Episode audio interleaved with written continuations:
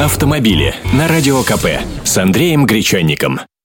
Здравствуйте! И снова о фурах на МКАДе. Им, напомню, с марта месяца запретили показываться на Московской кольцевой в дневное время под страхом штрафа владельцу в триста рублей.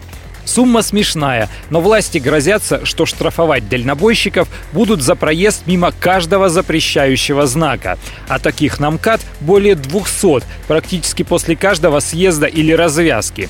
И после каждого знака камеры. Их по периметру установили более шестисот штук. Неизвестно пока, правда, все ли работают. Так что под каким количеством камер фура, не имеющая пропуска и не занесенная в соответствующую базу данных, засветится, столько штрафов по триста рублей каждый придет ее владельцу. Звучит грозно. Как будет происходить на деле, посмотрим.